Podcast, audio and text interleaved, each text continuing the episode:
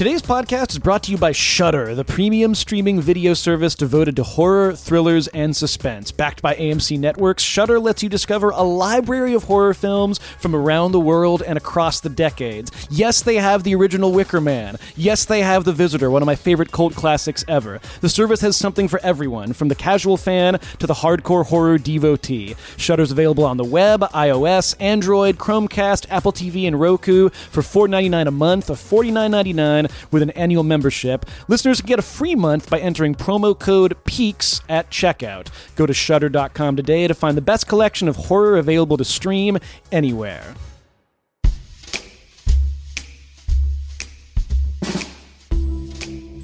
Welcome to a Twin Peaks podcast, a podcast about Twin Peaks. I'm Jeff Jensen, TV critic for Entertainment Weekly. And I am Darren Franich, senior writer for Entertainment Weekly. And Darren and I have just seen the first two episodes, first two parts of the new Twin Peaks, the thing that we've been waiting for, the thing that we've been prepping you for or trying to through our review of the first two seasons and the movie. For the sake of total transparency, we'd like to tell you uh, what's going on with our podcast right now and how we're going to structure our conversation today. We are we are recording this on Saturday morning. Uh, Darren and I uh, saw. Twin Peaks last night on Friday night at the Hollywood premiere. It was a cool event. Darren and I will exchange some thoughts about that in a second. What we're going to do first in this first podcast, Darren and I have not talked about what we saw last night at all. We have questions. We're a little confused. We have opinions. That much I know about Darren and I. Um, so we want to like just talk through here in this first podcast, just kind of basically what happened. What did I see? What did Darren see? Um, what did, what are we getting right? What are we getting wrong? And so we're gonna we're gonna do that here in the first podcast. And then we are going to devote our second podcast, which you'll also find here, to sort of like what we liked, what we didn't like, some theories, some general impressions. Though, And one big reason why we want to divide up the podcast like this and kind of give it to you a little raw, we're even kind of confused, I think, on names of new characters and such, is that um, by tomorrow night, on Sunday night, uh, Showtime will have provided the first four parts of Twin Peaks to the media. And so we will have seen four parts. And so we didn't want to record a podcast under the influence of the next two episodes. We wanted to give it to you raw, not spoil anything, not have our speculations or theories or analysis interpreted by what we know. So, so we're coming at you a little raw. Maybe you are too. Um, so maybe we could figure this thing out together. Darren, we were at the Hollywood premiere last night, and it was quite an event. Like, did did you have a fun time? What what was your experience like? Uh, Jeff, it was super fun. Uh, I was fortunate enough to be uh, hosting the Facebook Live event that Showtime was having on the red carpet. I don't usually do stuff like this because I'm generally pretty anxious around famous people and even more so uh, around famous people who I tremendously respect. But I did bring my brother's DVD copy of Inland Empire with me, and I got Laura Dern to sign it, and then she hugged me twice. So I I, I had a real night. It, it, it was very emotional even going into it, and then I'm sure you feel this way too. Being in the theater as we were kind of leading into the screening, the whole place was a buzz. Uh, Grace Zabriskie was sitting behind me. Uh, Jeff Jensen was sitting in front of me, two rows up. Um, y- you know, there was there was a big moment where they kind of started like you know giving shout outs to everyone, to the crew. They asked uh, everyone from the cast to stand up, and seemingly the entire auditorium stood then. And then, of course, uh, you know, the CEO of, of Showtime uh, had Mark Frost stand up, loud clapping, very emotional. Then David Lynch walked on stage, uh, and I thought he gave a pretty straightforward introduction to the new season of, of, of Twin Peaks. Actually, I thought he really kind of cleared it all up. Do you remember what he what, what he said when he was up there, Jeff? Yes, he talked about it, started off as a, as almost like a joke, and you kind of heard David Lynch do this kind of joke before when he's had to introduce Twin Peaks. He starts talking about the forest, and it's about woods and trees, and uh, a wind is moving through the, the woods and the forest and leading you to someplace. And I'm not doing justice to it because what started off with a laugh suddenly became this really kind of like he's he's just a great storyteller and he's spinning this little allegorical yarn uh, metaphorical yarn about what Twin Peaks is, this mysterious trip into a forest. And we could hear a pin drop by the end, you know, and then that was it. that was it. Welcome back to Twin Peaks, and the, the the curtain raised, and we watched two hours of what the heck was that? uh, Jeff, uh, we've kind of decided that we are going to approach what happened on the two hour premiere event kind of geographically. I, th- I think that's maybe the best way to approach it. Uh, Yeah. As we'd sort of, as we'd kind of teased in the previous episode, new Twin Peaks isn't just Twin Peaks, um, That- which, which is, which is definitely kind of interesting and, and makes it even more confusing than it used to be. That's right. And be- before we summarize by city, let's do uh, right by the narrative and the experience and kind of describe it though generally because what we got what we experienced and, and, and, and listener you may experience it differently depending on how showtime is presenting it on sunday night but the way they cut uh, this experience for us was as as almost like a two hour movie. So we technically don't know where the dividing line between the parts is, and so uh, so if you allow us to describe it as such as a sort of two hour experience, the the story is just constantly moving between locations from Twin Peaks to the Black Lodge to South Dakota to Las Vegas to New York. Am I missing any other place in between there? Uh, I think that's all we saw yesterday. And Yes. uh, just to clarify, Jeff, not just South Dakota, Buckhorn, South Dakota. a lovely little South- town. Yes. A lovely little town. and uh, it feels like in, in some ways we're getting like you know like someone said to me afterward you know if you put all those scenes in a bag and just drew them out at random it would make as much sense as as what we saw last night. It had a very fragmented narrative it tried as lynch narratives do david lynch narratives do to kind of go from a structure of sort of a, a dream that kind of flows in and out of, of, of different things but it was a dream without a central dreamer a central focus.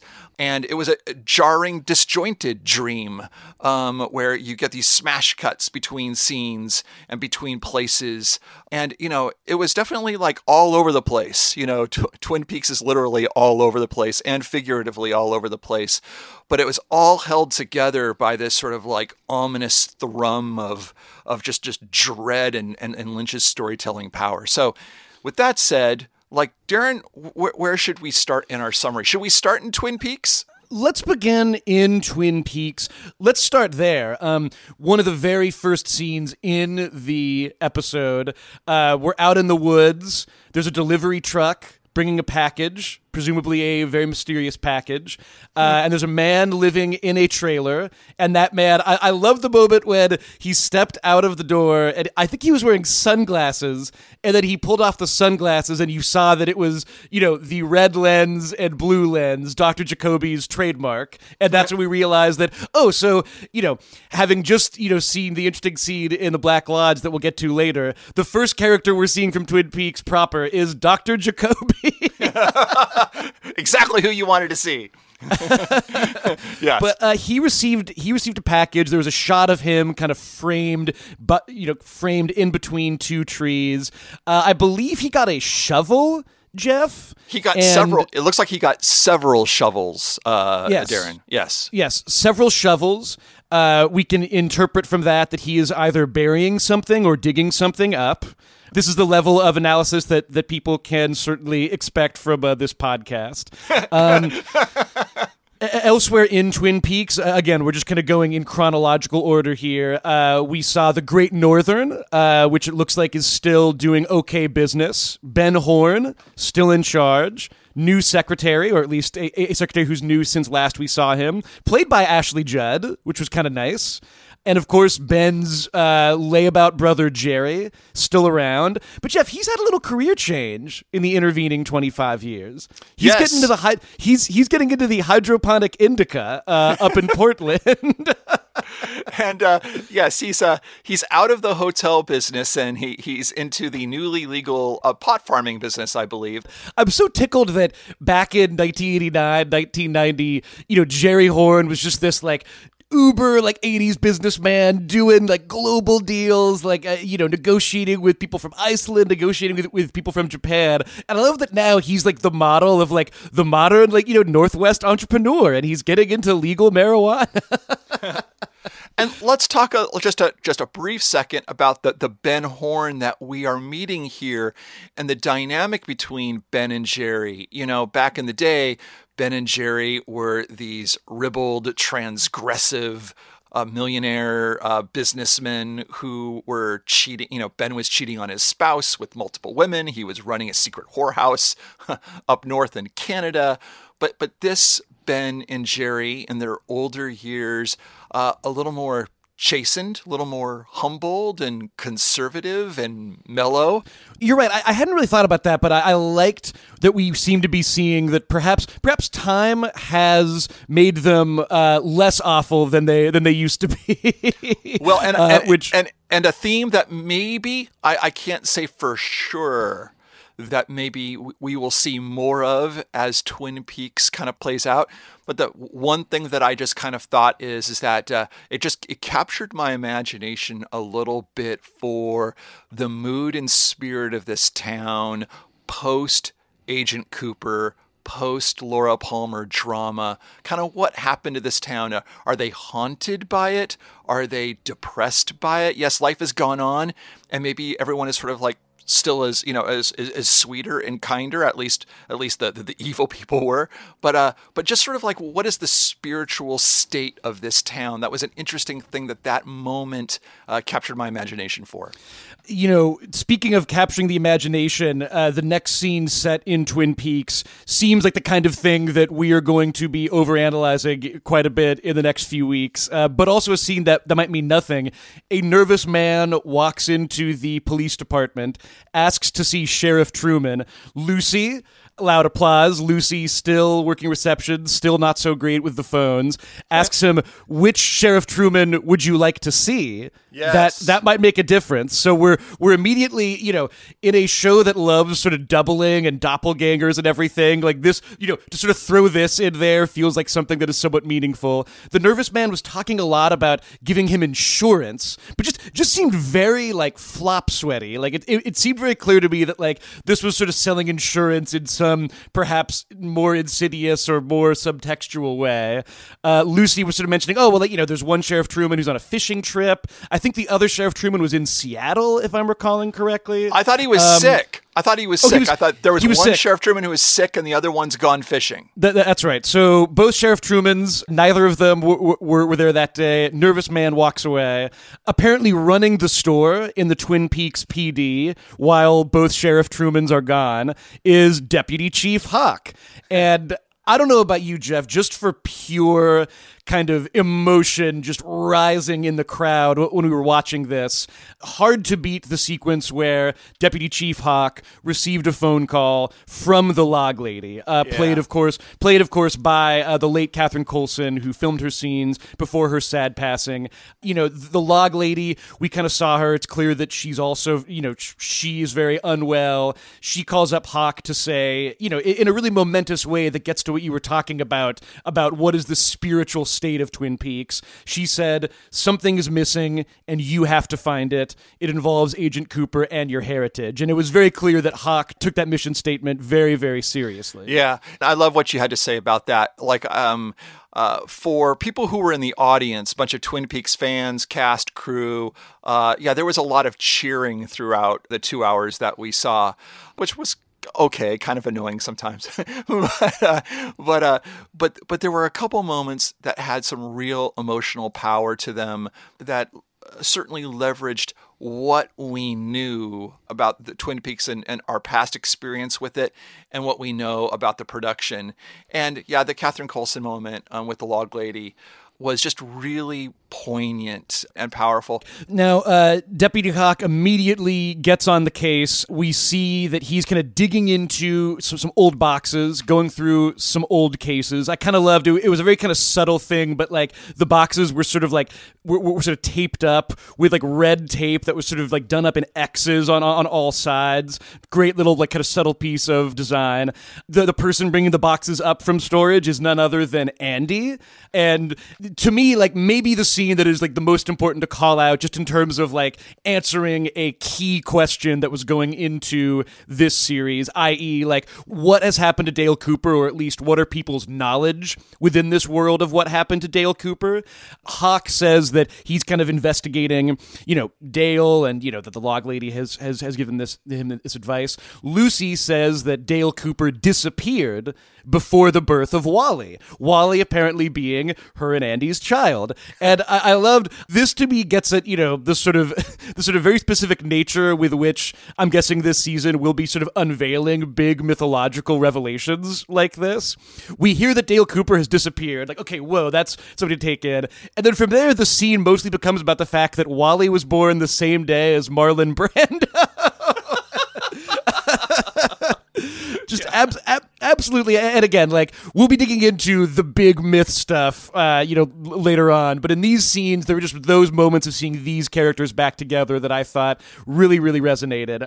And you know from there jeff we move into hawk kind of is walking out into the woods uh, receives another phone call from the log lady. She says uh, the phrase that I believe was actually the descriptor for this episode on the TV guide the stars turn and a time presents itself. And then, in what I thought was just again a really lovely emotional moment amidst an episode that was full of incredibly imposing sequences that I can barely describe, she sort of tells Hawk that, you know, if he has time, stop by. I have coffee and a pie for you, which of course, in in the world of Twin Peaks and in the world that David Lynch and Mark Frost have created, like saying you have coffee and pie is a hugely, uh, you know, re- it's almost a kind of like you know religious avocation. So I thought that sequence was lovely. I believe I couldn't figure it out, Jeff. Was he walking to Glastonbury Grove, or is that just kind of what I gleaned from the fact that he was walking through the trees there? Yeah, I'm pretty sure he was. Um, uh, his his we get the these classic Twin Peaks images of flashlights in the dark strobing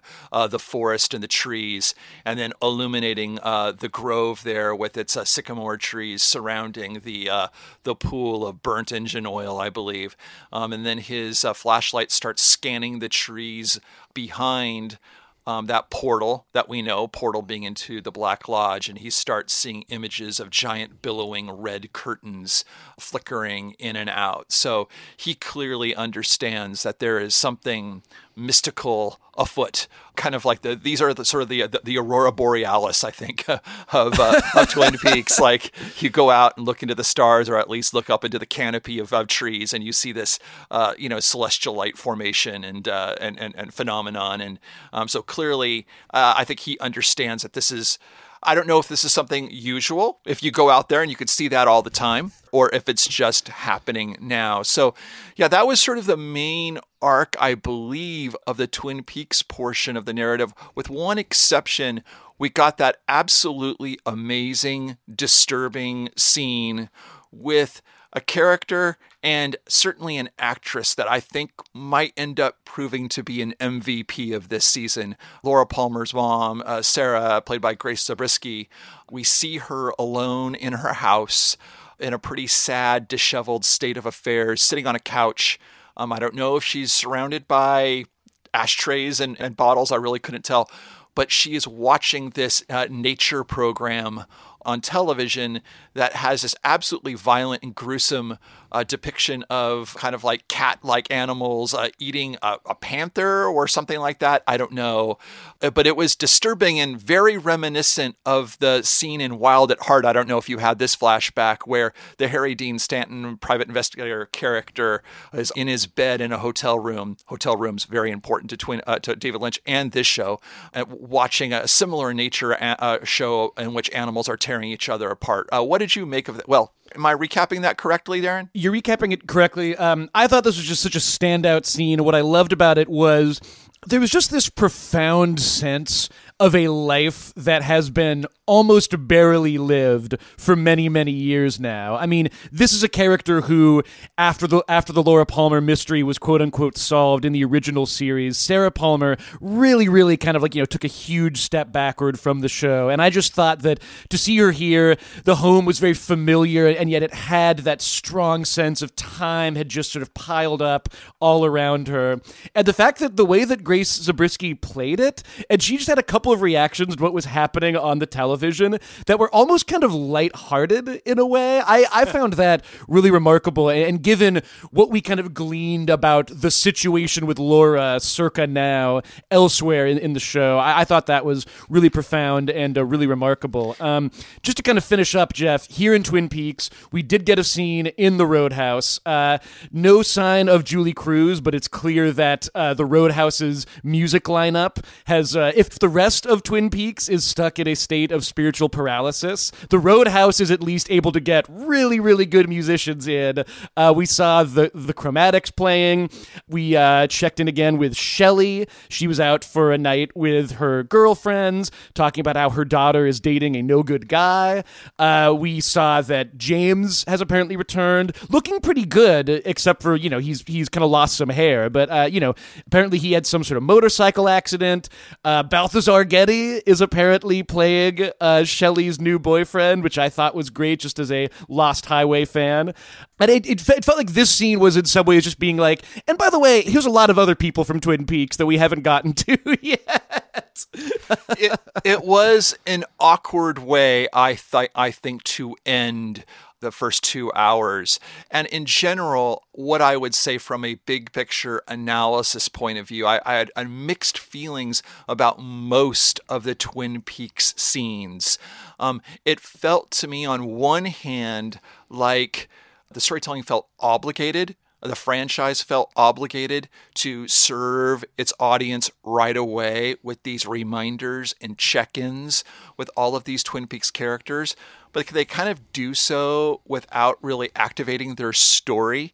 And I think that it, for me, it kind of interrupted the, the the flow and the and the design of I think that I think these two hours actually wanted to be more about their other places and mm-hmm. that if mm-hmm. they they were more organized around the other places I think they might have had a different feel and maybe even a better feel to them so these Twin Peaks uh, scenes felt to me a little bit like interruptions and a little bit like trying to like hold our hand a little bit and say hey don't worry we will get to Twin Peaks, and Twin Peaks is actually important. This still is Twin Peaks. But that said, I think that it's possible. I don't want to pass any judgments yet on the creator design of the series. We're only two hours into like 18 hours. And so the other vibe I got, the defense of all of this, is that it almost felt like Lynch and Frost are almost uh, they're they're composing a piece of music, and this is the bass line. Uh, Twin Peaks is the bass line that's going to run run through this whole thing, and and I think that maybe we should consider some compare and contrasts as we move forward between what Twin Peaks represents versus what is happening in the rest of the world. And so, in that regard, it is important to check in with Twin Peaks and get a spiritual vibe of this place because it, it, there is a relationship to the other parts of the world. But that scene at the Roadhouse there, I, I, guess it's as good as any way to end these two hours, but it, it didn't necessarily go out with a bang bang, if you will. Um, I kind of felt like, I mean, Jeff, you've talked so much about how there's been the description of this experience as an 18 hour movie. It did feel to me like that scene in the Roadhouse was like the end of the opening credits. You're listening to a Twin Peaks podcast, a podcast about Twin Peaks. If you're a fan of the dark fantasy or psychological horror of Twin Peaks, be sure to check out Shudder. It's a premium streaming video service backed by AMC Networks and is devoted to horrors, thrillers, and suspense. With Shudder's programming, you'll always find something to scare you in a new way, whether you're looking for a classic suspense film, a cat and mouse thriller, a good old fashioned monster movie, or even a terrifying tale of the supernatural. This week's Shudder highlight is Jordskott, a 10 episode folk horror series about a policewoman named Eva who returns to her hometown seven years after her daughter's disappearance. As Eva begins investigating a new wave of vanishing children, her search draws her deep into the forest. She realizes there are supernatural secrets in town, and if she exposes them, it can make someone or something very angry. It sounds very Twin Peaksy. For $4.99 a month or $49.99 with an annual membership, you can access Shudder on the web, iOS, Android, Chromecast, Apple TV, or Roku. But listeners of this podcast can get a free month simply by entering the promo code PEAKS, capital P, capital E, capital A, capital K, capital S, PEAKS at checkout. That's P E A K S, all caps. Go to shudder.com today and find the best collection of horror available to stream anywhere. I really like your idea that Twin Peaks is the baseline. If that's the case, maybe we should get to the percussion uh, going on over in South Dakota. Wait, wait, um, Darren, I'm going to hijack you there. Let's not go to South Dakota quite yet. Can we knock out Las Vegas real quick? Because it's just a scene, and I suspect that it might be relevant to our discussion and conversation and analysis of the South Dakota stuff. We, we visit Vegas real quick. The show plants a flag here with one scene as if to say, hey, this is going to be a location here. Uh, keep this in mind. We see a, a casino boss, I think, um, uh, do a cash transaction with a flunky, and uh, they speak kind of cryptically about an evil man that they are in business with. And the casino boss says, rather mournfully and regretfully, whatever you do in your life, never do business with a man like that.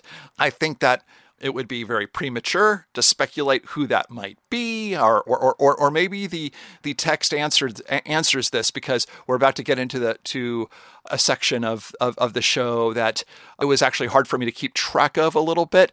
But I think that we might suspect that the casino boss was paying for a hit on Dark Agent Cooper. Oh, that's interesting. I thought the person he was talking about giving the job to, for some reason, I thought it might be Audrey. I, d- don't ask me why my brain immediately jumped to that. Maybe because, like, because he was in a casino and it's a hotel and she's worked in hotels. Your read on it is definitely more accurate, and that's a much better segue to getting into Oh my God, Jeff! I have marked down in my notes here, my notes, which by the way are like an, an incoherent mess.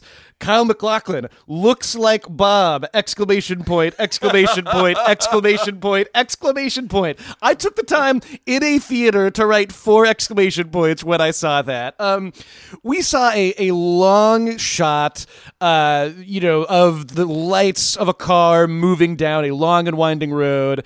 Out steps Dark Agent Cooper, who is done up entirely like Frank Silva as Bob. He goes into just some classic like flop house run by a lady named Beulah, asks to see uh, I think it was Daria and Ray, these two kind of younger people who come out clear that there's some general skullduggery happening there, not immediately clear what precisely.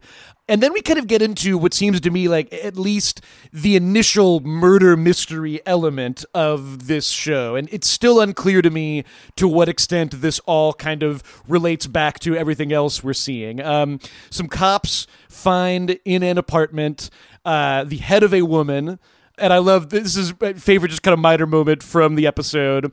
Cop walks in, sees the head of a woman with a hole in her eye, says, "Uh oh."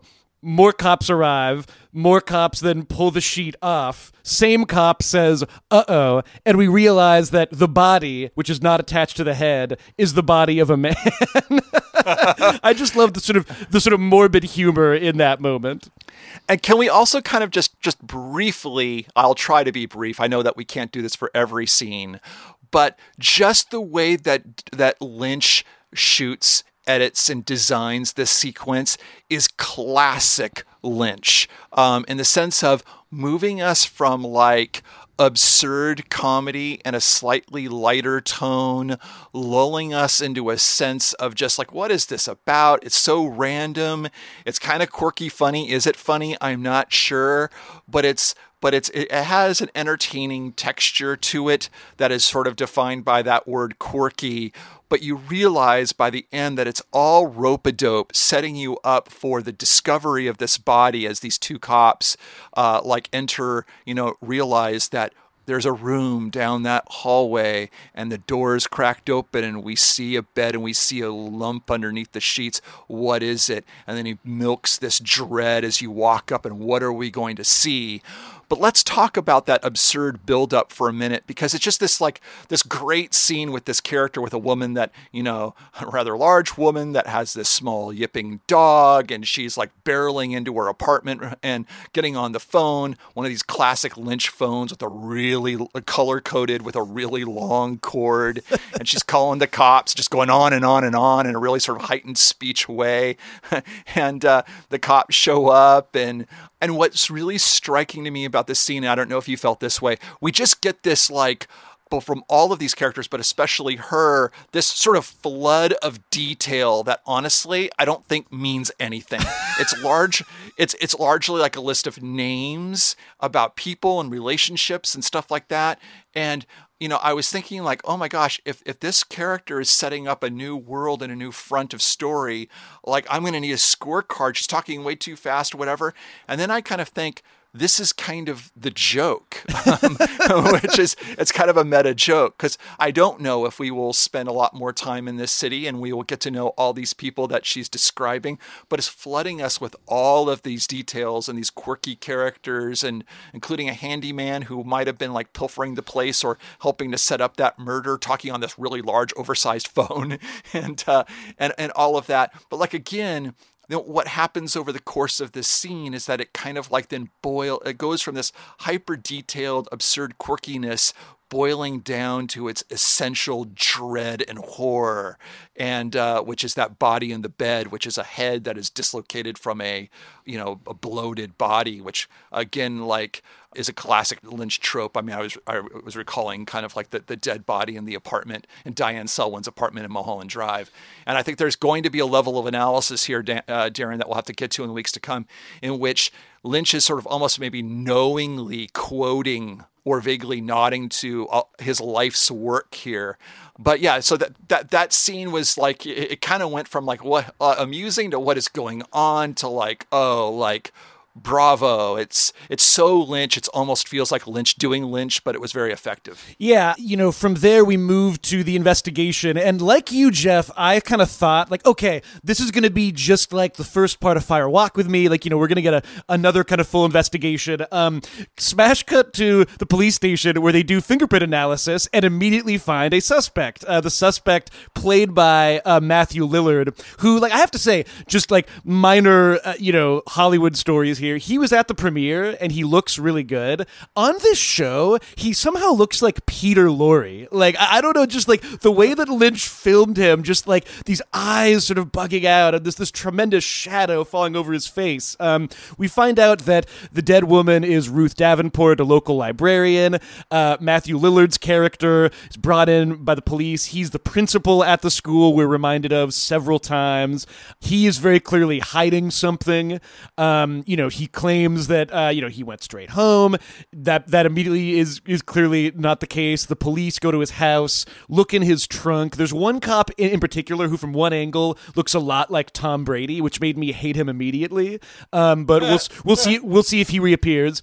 Um, and they find in his trunk. I, am sure you noticed this little moment, uh, Jeff. Uh, the main cop kind of investigated the case, shines his flashlight in the trunk, and of course it's sort of strobing on and off. And he says says, "Oh, my my flashlight's broke." Because whenever you're at the beginning of an investigation in the world of Twin Peaks, the light always has to be strobing. It can never be a solid beam of light. And I believe in that trunk there was a lot of stuff in this episode where I kind of just like marked down like skin question mark. I believe that that was a tongue that they found in Matthew Lillard's trunk, right? Sure, let's go for a tongue. Let's go for a tongue. Matthew Lillard, then, he's in prison. His wife, Phyllis, comes to visit him. I mean, this scene, talk about so far, every moment here has felt, you know, we're really just following this investigation. There's a certain clinical aspect to it. We jump immediately into like full scale uh, invitation to love territory. His wife comes in. She says that she knew he was having an affair with a librarian. He says that she knows that she was having an affair with George and maybe somebody else too. She kind of just walks away telling him, Life in prison, Bill. Life in prison. And so there's a clear sense that was he framed? I believe that he that this this is the scene, Jeff, where he says that he had a dream that he was in her apartment, which might be why his fingerprints are all over the apartment. But just this, the, the dynamic between these two jumps straight to like season seven of Dynasty very, very quickly, and and I love and ju- just to add like sort of a wonderful button to this scene. She walks out and runs immediately into George, his lawyer, who she's apparently been sleeping with. and then, of course, I mean, just to talk about something that I, I want to hear what you think happened here. Before we leave that that sequence, we see Matthew Lillard. He's in prison. He's sort of like in total disarray. We kind of move gradually down the empty other prison cells to where we see a man who appears to be entirely sort of dressed in dirt or mud or, or, or like, like something. It, he looked a little bit to me like the guy in the alley in Mulholland Drive, and he just he kind of disappears. Like, is, was that kind of what you saw, or was I hallucinating that? yeah, that that was a really unsettling scene. Um, you got the sense as that camera is now panning down the prison to another cell that we're about to see something. I wasn't expecting to see that classic Lynch sinister monster imagery. And yeah, um, someone afterwards said that like it looked like a burnt to a crisp Abraham Lincoln. so I, I, don't know, uh, but yes, my first thought was, oh, the, the scary man behind the diner in Mulholland Drive was my first thought. But yes, the the this sinister embodiment of maybe evil and corruption, I would say, suddenly evaporates, and we see just its head kind of float off. And what I was remembering was season one Twin Peaks when they're discussing the relationship between Leland and Bob, this sort of uh, you know very you know human damaged evil man leland and then the, this spirit, supernatural demon called bob and the evil that uh, described as the evil that people do. So, so that's the vibe that i got. We're, we're, we're seeing this sort of a representation of an idea that is very common tw- in the world of twin peaks which is that very human evil uh, born of human nature being uh, trolled possessed and manipulated by supernatural evil that feeds off of it and gooses off of it. And I think that that ends up being connected to the next scene that we see with Dark Cooper visiting uh, Phyllis. But before we just kind of go forward with there, just some thoughts about all of that stuff with with uh, the Matthew Lillard character and Phyllis, right? The character's name Phyllis. Yes, yes. I believe um, it's I believe it's Bill and Phyllis and Jeff Bill and Phyllis and Jeff it's a real tragedy this happened to them. The Morgans were coming for dinner, and I, I, am just, I'm just kind of, I'm a little concerned that they're not going to have dinner with the Morgans. I just, I this is this is the big tragedy, and people aren't talking about this enough. right, great Lynch comedy there.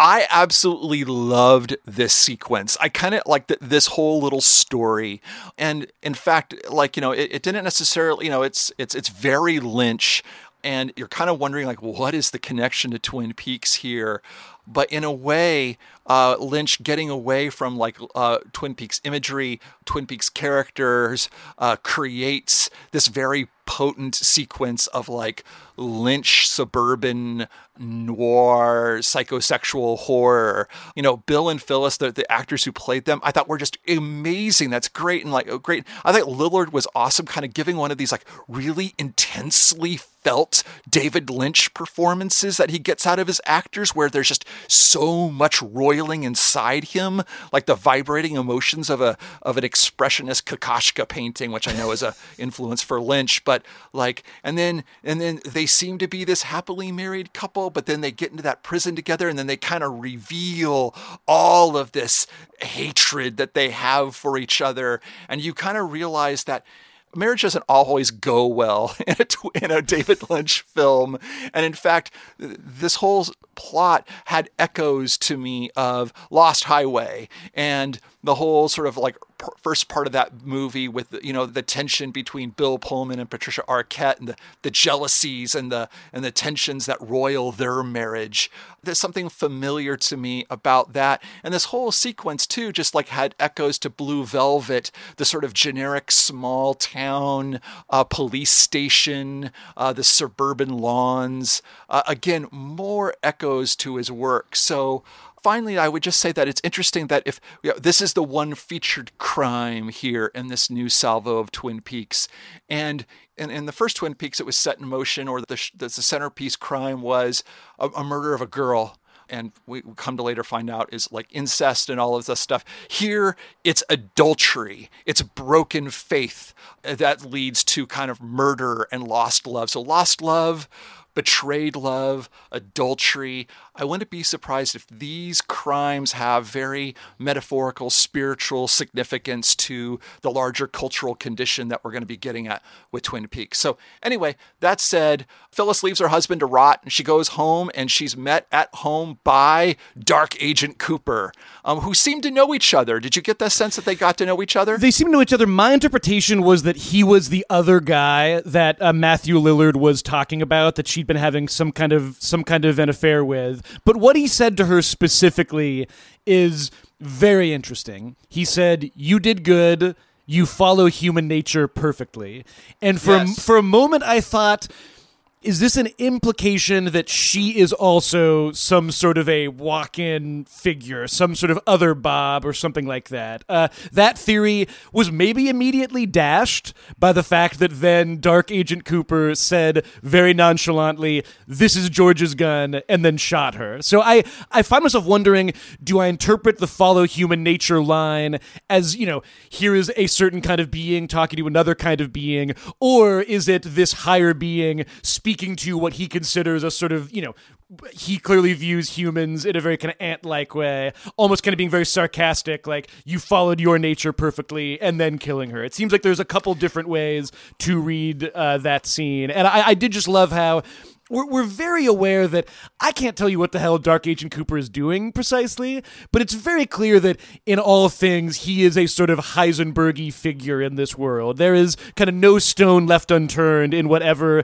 sort of like various criminal antics he's doing. He's kind of planned it out so that he kind of he can kind of disappear out of this. And you know, one person's dead. He's already framed another person. Uh, I, I found that sort of interesting. I almost wondered if he was kind of leaving a trail of breadcrumbs here in uh, Buckhorn, in the same way that you know Lynch himself and Frost as storytellers are kind of leaving trails of uh, breadcrumbs. That's me going Yeah. meta, and we're not even at the meta part of the show yet. Everybody, yeah, there is this sort of portrayal of Dark Cooper as this. He, he's literally this underworld figure that has this really broad network of scuzzy, uh, low life partners, thieves, hitmen, um, just career criminals. Jeff, And Jeff, it- Jeff. If I may quote Beulah, it's a world of truck drivers. it's a world of truck drivers. That's right.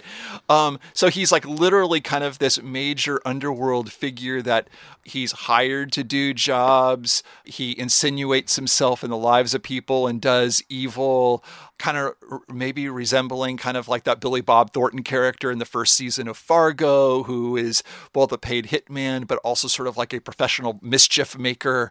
But he's also kind of figuratively an underworld figure, this of of evil that that seeks out worldly evil and attends to it, and clearly gets something out of it. Um, we we got another scene shortly after this one in, in the arc of this story in which Dark Cooper, who he's he just he just reeks of like of evil. You know, his so he's clearly spent a lot of time producing evil under the sun because he's very tan and leathery. Um, but he's got dirt underneath his fingernails, and he's got that long black hair that, yes, is very Bob esque. And I, I thought that Kyle MacLachlan might not have been well served by his costume in wig, but I think his performance is pretty good. There is something so sinister. But yet haunted by, like, you know, you get the sense of a survivor character, a character who we would later kind of come f- find out that that is very true. That that his his moment in the sun here is about to end because the Black Lodge wants to claim him once again.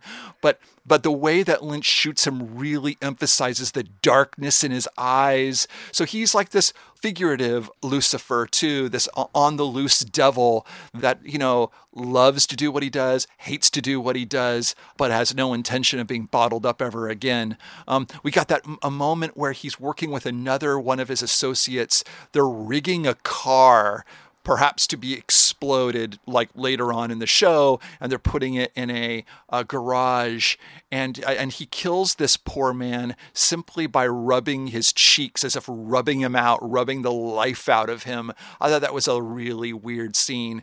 And then finally, he goes back to this motel, and maybe you could talk to us a little bit about this scene where he uh, he kills one of his female associates, and I forget what her name is. I believe her name is Daria, but uh, it might be Darla. Either way, uh, I share the first three letters of her name, so I feel a, a strong uh, sense of sadness over what happens to her in this scene. She's kind of talking to the other young associate who we saw Bob slash Dark Cooper pick up earlier. Um, it's clear that she's kind of nervous about his arrival. She hangs up very quickly. She says that she was talking to Jack. Uh oh, turns out Jack was the guy that Dark Cooper squeezed the life out of two hours ago. Uh, she asks him, Are you going to kill me? And th- this to me was really the peak of Kyle MacLachlan playing this Luciferian character in, in this episode. He just says nonchalantly, Yes. but, but, but, but, but first, he asks her some questions. It's clear that they've been hired to kill him. They were going to split it by half a million. Her associate is now in federal prison. He kind of says that he's being called back to this place called the Black Lodge, but he doesn't want to go back. He shows her an ace card with the face of what I thought was an insect or maybe an ant, uh, but op- open for further interpretation on that. Uh, he does kill her. There, there's a lot of shooting women in the head in this episode, uh, which, which I thought, given what happens in the Black Lodge and and the specific thing that we see happen with Laura Palmer's head, is something that we might want to talk about later. But then, Jeff, here's where, where we're gonna get into like not like theory analysis and more just like what literally did we see happen. Um, we see Dark Cooper hop on a computer and join uh, he signs into the fbi network which immediately kind of calls up this interesting question of like does he still have access to this? Is he kind of like you know hacking in there somehow? Is dark cooper still in the fbi then he makes contact with someone on a device and he believes he is talking to Philip Jeffries, the yes. fellow the fellow played by David Bowie in the very memorable sequence from Twin Peaks Fire Walk with Me. This figure that he thinks is Philip Jeffries, this figure says, You, Dark Cooper, spoke to Major Garland Briggs and there is this interesting sense of back and forth where Dark Cooper no longer seems to think he knows who he's talking to. And then he looks up that the guy he's looking for is in Yankton Federal Prison, which I choose to believe is a reference to Deadwood because Deadwood talked a lot about Yankton. I still couldn't tell you what that was all about. But what's what what was your interpretation of just what we saw in that sequence? Lots of technology floating around there that kind of confused me. You know, the technology was part of the thing that actually, uh, yeah, I didn't really know. um, it was a, a bit of sinister weirdness that I was just kind of luxuriating in because I trusted that this narrative is eventually going to tell me what that moment was all about. Um, but from a theory perspective, a mythology perspective, yes. I mean, I loved, like, oh my gosh, like, okay, now this is our first co-opting of Twin Peaks Fire Walk with Me, bringing this into the mythology. Agent Jeffries, the teleporting FBI agent from that movie, um, is name checked here, but he seems to have gone missing, and obviously for good reason. Bowie is unfortunately not with us. How awesome would it be if he was actually in this show? Um, but just like the idea that like Dark Cooper kind of uses this sort of like evil technology, like I, I don't even understand how his computer and hacking and devices were all working. I kind of got the sense that it was like like Lynch was also almost treating these things as like magical objects, um, and with with hacking into FBI databases or into the prison, kind of almost like these like you know magical cheat codes for hacking into reality and gaining information. Um, so there was something almost vaguely occult about you know Dark Cooper going techno that kind of like felt um, a- appropriate. But yeah, like lots of flag uh, uh, uh, planting here. Where is this going to go? I-, I, don't know, but yes, uh, I was I was very intrigued by all of that. Darren, I think that's the end of the South Dakota arc, and I have a stroke of inspiration here for our podcast. Unless you think there's anything else to say about South Dakota, Jeff, give me that stroke of inspiration. I think that we should end part one of our podcast here. And then in part two, we will unpack the Black Lodge and that absolutely meta sequence in New York City that might have been the most potent Lynchian sequence in this whole dang thing uh, beyond the Black Lodge, uh, but also kind of this real meta framing of Twin Peaks, the return in general. So should we end it right here and then like we'll start part two? Let's end it right here. Rest assured, everyone, we will explain the most confusing parts in great detail and indeed solve them in the next episode. Find that in the feed. Meanwhile, uh, give us a shout out on Twitter. He's at EW Doc Jensen. I'm at Darren Franich. We want to hear everything you think about this because the stuff that we just described, we're not so sure about. We're going to be rewatching these episodes, uh, especially once we see episodes three and four. But email us all your thoughts, all your theories Please explain what happened with the technology at the end there. Anyone who's more aware of this stuff than us. And uh, also want to just quickly point out Jennifer Jason Leigh, best celebrity cameo in this whole thing, playing Chantal in the room next door, gun in one yes. hand, beer in the other. Uh, email us at twinpeaks at ew.com and make sure to read EW's recap of Twin Peaks, written by none other than the Jeff Jensen at ew.com. We'll be back momentarily. Thanks for listening to the podcast today, brought to you by Shudder, the premium streaming video service devoted to horror, thrillers, and suspense. It's curated by horror fans who have a deep love and respect for the genre, and it shows. You'll find films you never knew existed, along with some of your old favorites that never fail to frighten. Remember, you can find Shudder on the web as well as Apple TV, Roku, Google Play, and Amazon Prime for $4.99 a month or $49.99 with an annual membership. And don't forget, Listeners to our podcast can get a free month by entering the promo code PEAKS. That's capital P, capital E, capital A, capital K, capital S, PEAKS, all caps, at checkout. Go to shudder.com today and find the best collection of horror available to stream anywhere.